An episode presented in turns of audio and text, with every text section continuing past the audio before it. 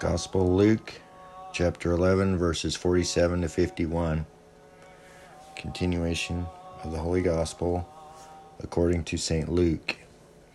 At that time, Jesus said to the, the scribes and Pharisees, Woe to you who build the monuments of the prophets, and your fathers killed them. Truly, you bear witness that you consent to the doings of your fathers. For they indeed killed them and you build their sepulchres.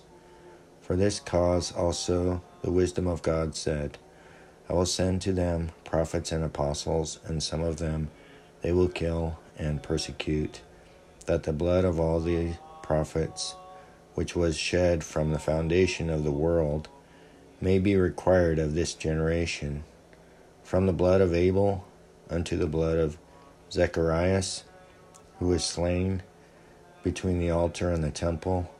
Yea, I say to you, it shall be required of this generation.